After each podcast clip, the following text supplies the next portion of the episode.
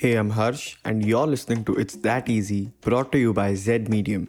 This podcast is going to be your guide to startups and a hub for discussion of new ideas.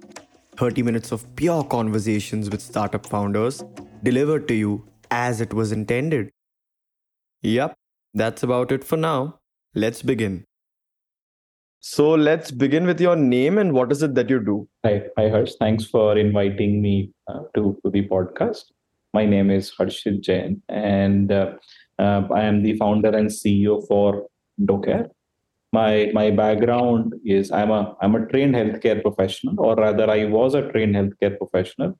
Last I practiced was internal medicine till 2006. Then I stopped practicing medicine. Uh, did two startups. First in the health tech and big data space for North American market. Second in the healthcare communication space for Asian market uh, did well, uh, got decent exits, made some money, hmm. then decided to move to advertising. Still don't know why, but I did. Hmm. And spent seven years at a large uh, agency in global leadership roles across multiple continents. Started with Asia, then moved to Europe and Middle East, and then moved to, to US, full circle. And then decide did some amazing work, worked with all possible uh, big pharma brands, hmm. I decided to quit to hmm. solve one of the unsolved problem of pharmaceutical marketing, hmm. which is how to engage with physicians on digital in a measurable and a transparent manner. And hence, Doceree was born about three years ago. Okay, so uh, you were in internal medicine before this, right? You mentioned you were practicing That's internal right, medicine. 2006. Yeah, so I want to take a step back and ask you what made you want to leave that altogether and venture into something new? Yeah, so I call it uh, serendipity. It just happened uh, hmm. that, see, I was very passionate about practicing the most advanced form of medicine. Hmm. Right? And while I was in India doing my med school, Hmm. I researched on white mice for three years. Hmm. Uh, the time which I could have spent hanging out with girls or with spending time in cafeterias, right? Hmm. I decided to work on these white mice to uh, to to do an experiment hmm. so that I can improve my chances to practice medicine in a country where medicine is so advanced, which was hmm. US. And when I reached there, when I started practicing there, hmm. I realized that I'm practicing. I've I have started using my uh, brain a lot lesser, right? Hmm. Because I'm thinking at a spinal level. Everything is so driven by protocols, processes, right? You hmm. don't really have to touch the patient. If a hmm. patient comes with pain abdomen, Hmm. my response would be okay order ct abdomen i would not even touch the patient try to use my knowledge and experience to find hmm. out the diagnosis not something which I wanted to do. And that kind of led me to explore what else can I do where I can use my my creative energies uh, do something better. Where maybe I'm not uh, taking care of a patient, but maybe I'm taking care of a population now. Hmm. Okay, so you then move to two startups, as you mentioned, and then you move to advertising, right? And that's the area that Doceree is also covering.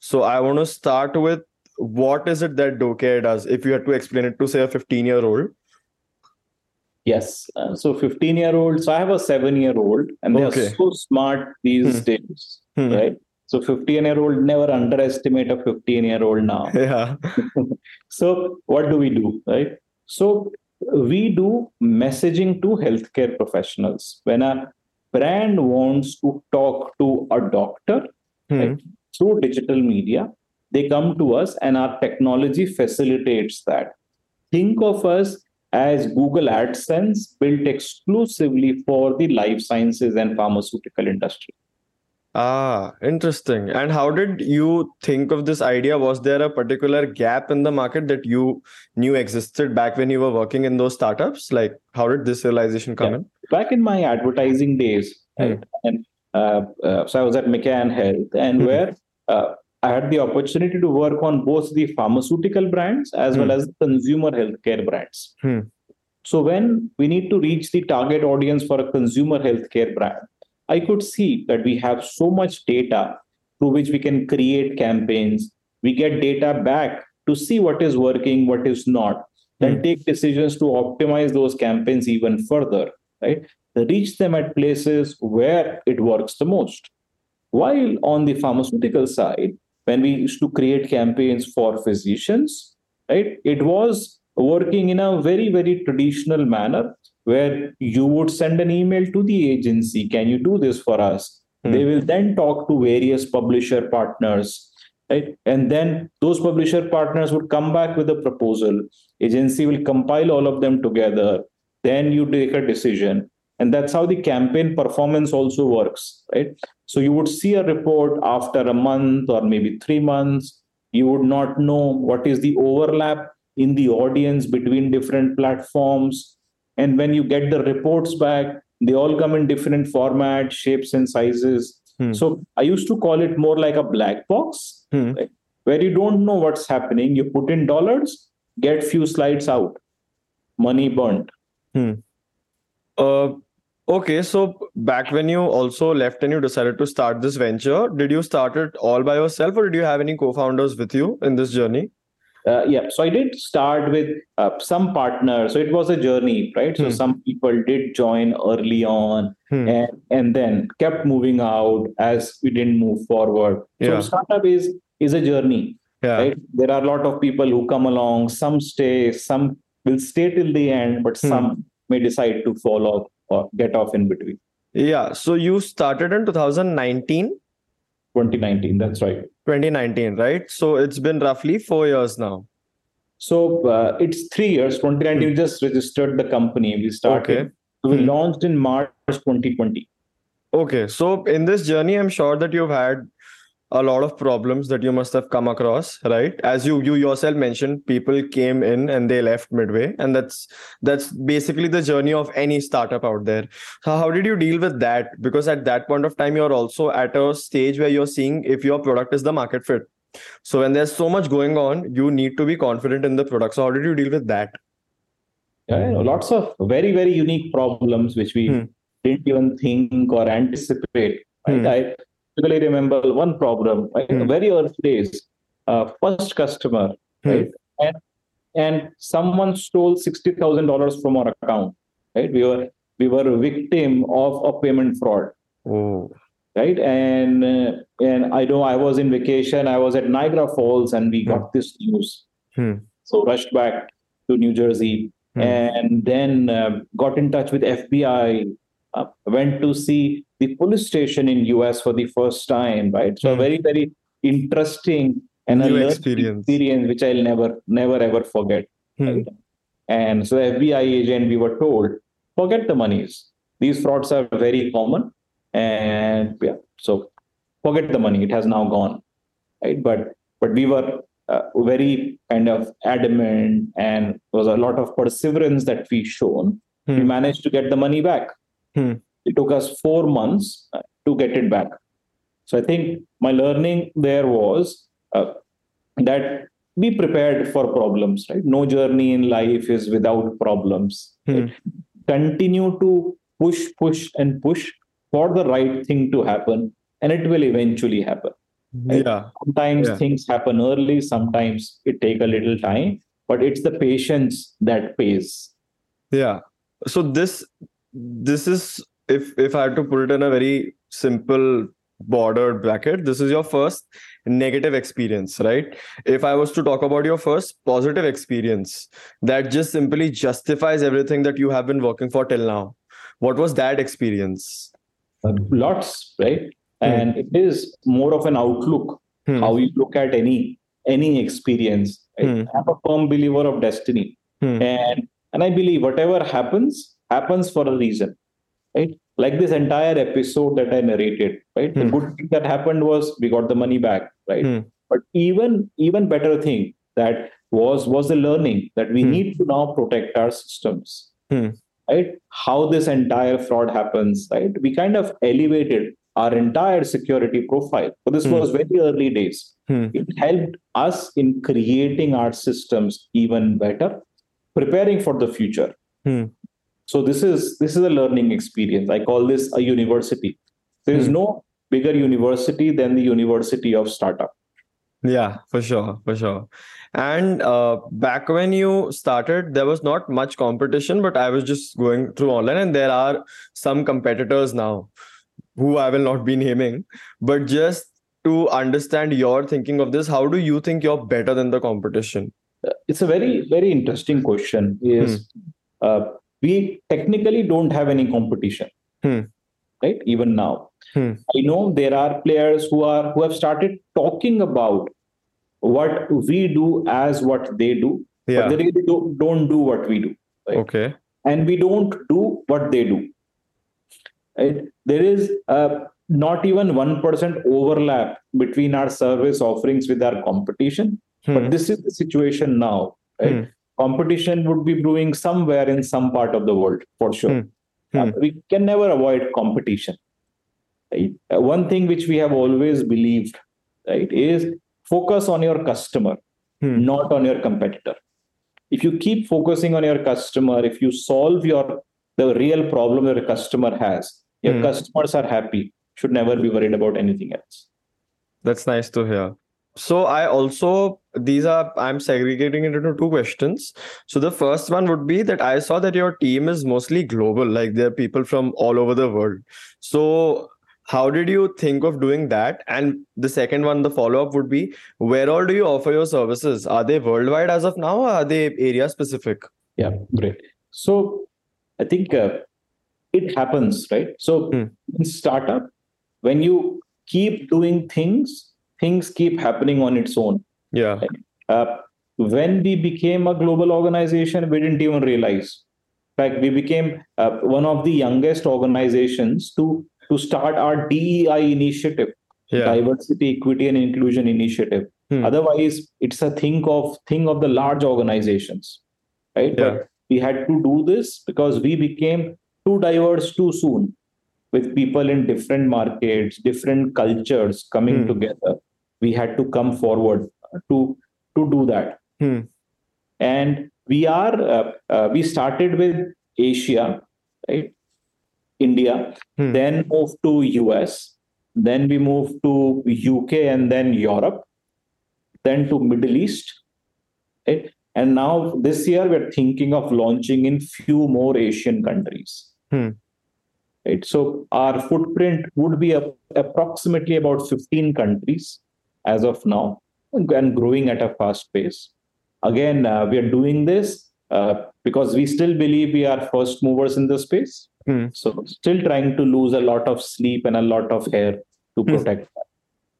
yeah so so was this a part of the plan going global or is this something that happened very naturally and then you realize that oh this has a good edge to it let's just continue with this so being becoming a global organization was always uh, part of the plan hmm. uh, so one way you think about is when you think about entering a market like hmm. that you will have your own office in that market you will have our own people in those market and that's how you hmm. expand hmm. the market hmm. right uh, and that was our plan initially but then when we started working we realized we already have reach in these markets hmm. which we are not utilizing right uh, uh, we are getting leads from the pharmaceutical companies who wants to access this reach could we start helping those brands right away without hmm. waiting for our physical entry into that market Hmm. That's how the strategy evolved, and we started entering these markets. I also wanted to know what was your first brand. You don't have to name them, but essentially your first customer, because I'm sure that the moment your all your theory becomes a practical experience there must have been times where you must have messed up. There is a possible chance. So what was your first ever transaction like? Yeah see it's, it's always right? So nothing mm. is perfect in life. Yeah yeah. And that's what uh, that's the first statement i make to our partners is mm. we are not perfect mm. right?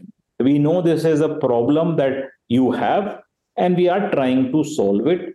We want to solve it together with you. Let's hmm. learn together right? In hmm. this journey our submission would be we'll always be honest in this journey hmm. right? Let's solve this problem together. That has always been my submission. So it has always been like a partnership with with all customers. You're also one of the fastest growing companies right? Like in the health tech space. So if if I was to ask you, what is the one major reason for that? What do you think has been the driving force that has you know put you up in this position? Yeah. Uh, see, my my personal uh, uh, hypothesis there would be: I believe you're solving a real problem, Hmm. and and that is in most cases the driver for fast adoption. Hmm. There are some factors which I think played in our favor to to further accelerate this adoption. Right. Hmm. One of them was pandemic. Right? Because of the pandemic, sales reps were grounded, events were Hmm. cancelled. So Hmm. there was no other way for pharmaceutical brands to reach out to physicians where we came in to Hmm. help. Right. And now, if you see uh, uh, the next story after pandemic is recession. Hmm. So recession is also playing in our favor because we bring more efficiencies and effectiveness to Yeah. what they have been doing in the past. Hmm. Right. Again, if you like look at a broader story, is I think focus on the customer's problem. Okay, so uh, this brings me to one of the questions that I ask every entrepreneur that comes on the show is that what would your advice be to a young entrepreneur who's just starting out? Because from the outside, right, like if I'm talking to you and if this goes out, it's very easy to say that, oh, it took only two years for them to grow so fast. And it looks like a life of bling and excitement, but it's actually not. It's a lot of hard work, tears, sleepless nights. So, what would your advice be to someone who's just, you know, starting out? Yeah. So so startups are uh, not easy to make. Hmm. I don't think I will create another one after this. Hmm. right? It, it truly takes blood, sweat, and tears to make it Hmm. happen. right? Hmm. And when I say it, really, it makes blood, sweat, and tears. All three it takes to build a startup. Hmm. My my advice uh, to budding entrepreneurs would be: it's very easy to get distracted, right? When you are solving, trying to solve a problem, trying to build an organization, uh, because as humans we always try to follow the path of least resistance, right? Hmm. That principle applies to everything. right? Hmm. But if you are really solving for a problem, you have to start walking towards a path of resistance, which no one else has traveled before. Right? So it's the focus that matters. So don't get distracted with short-term wins. Right? Focus on your objective and keep moving in the right direction. Okay. And looking back, do you think you sh- would have done anything different? And if it would have been something, what do you think you would have done differently? See, we get a lot of opportunities to distract, right? Hmm. Uh, you often get thoughts that what would you do differently, right? Uh, so one of the thoughts I had, maybe it's the it's the positioning we could have done a little differently, Hmm. right? To improve the adoption, Hmm. right? Uh, to further improve the adoption, and these Hmm. are mainly afterthoughts Hmm. how you see your potential customers will react to a particular communication. Yeah. Not about the product, it's about how you communicate well to your customer so that they are able to relate to that problem. Okay. Interesting. So that brings me to my very last question, which is what is the vision for Doceree? Say five years down the line, 10 years down the line, where do you see it? And are you planning expansion in terms of services? What's the end goal? So, so our vision uh, is to be able to impact cost of healthcare. Hmm. So that was the initial bit from where we started. Hmm. Like our hypothesis was marketing is one of marketing budgets is one of the biggest contributor to the cost of healthcare. Hmm. And if we are able to bring efficiencies and effectiveness in this budget, Hmm. we'll be able to impact the cost of healthcare. Right. So being able to demonstrate visible reductions in the cost of healthcare would be one of the goals and the vision how we want to impact. Hmm. Because otherwise, 10 years down the line, healthcare would be unaffordable for lot many people. Yeah. That brings me to the end of this episode. I would like to thank you so much for coming on board. I really had a good time discussing all this with you, and I hope you've enjoyed too. Yes, uh, thank you. Thank you so much, Harsh, for inviting me. And I really like your name. I just have an extra IT. Yeah, we actually have the same names. You're Harshit Jain and I'm Harsh Jain. Very interesting. yeah. If you like that, what's stopping you from sharing? We're at Z Medium on all social media platforms. Don't forget to tag us. Until then, take care and see you next time.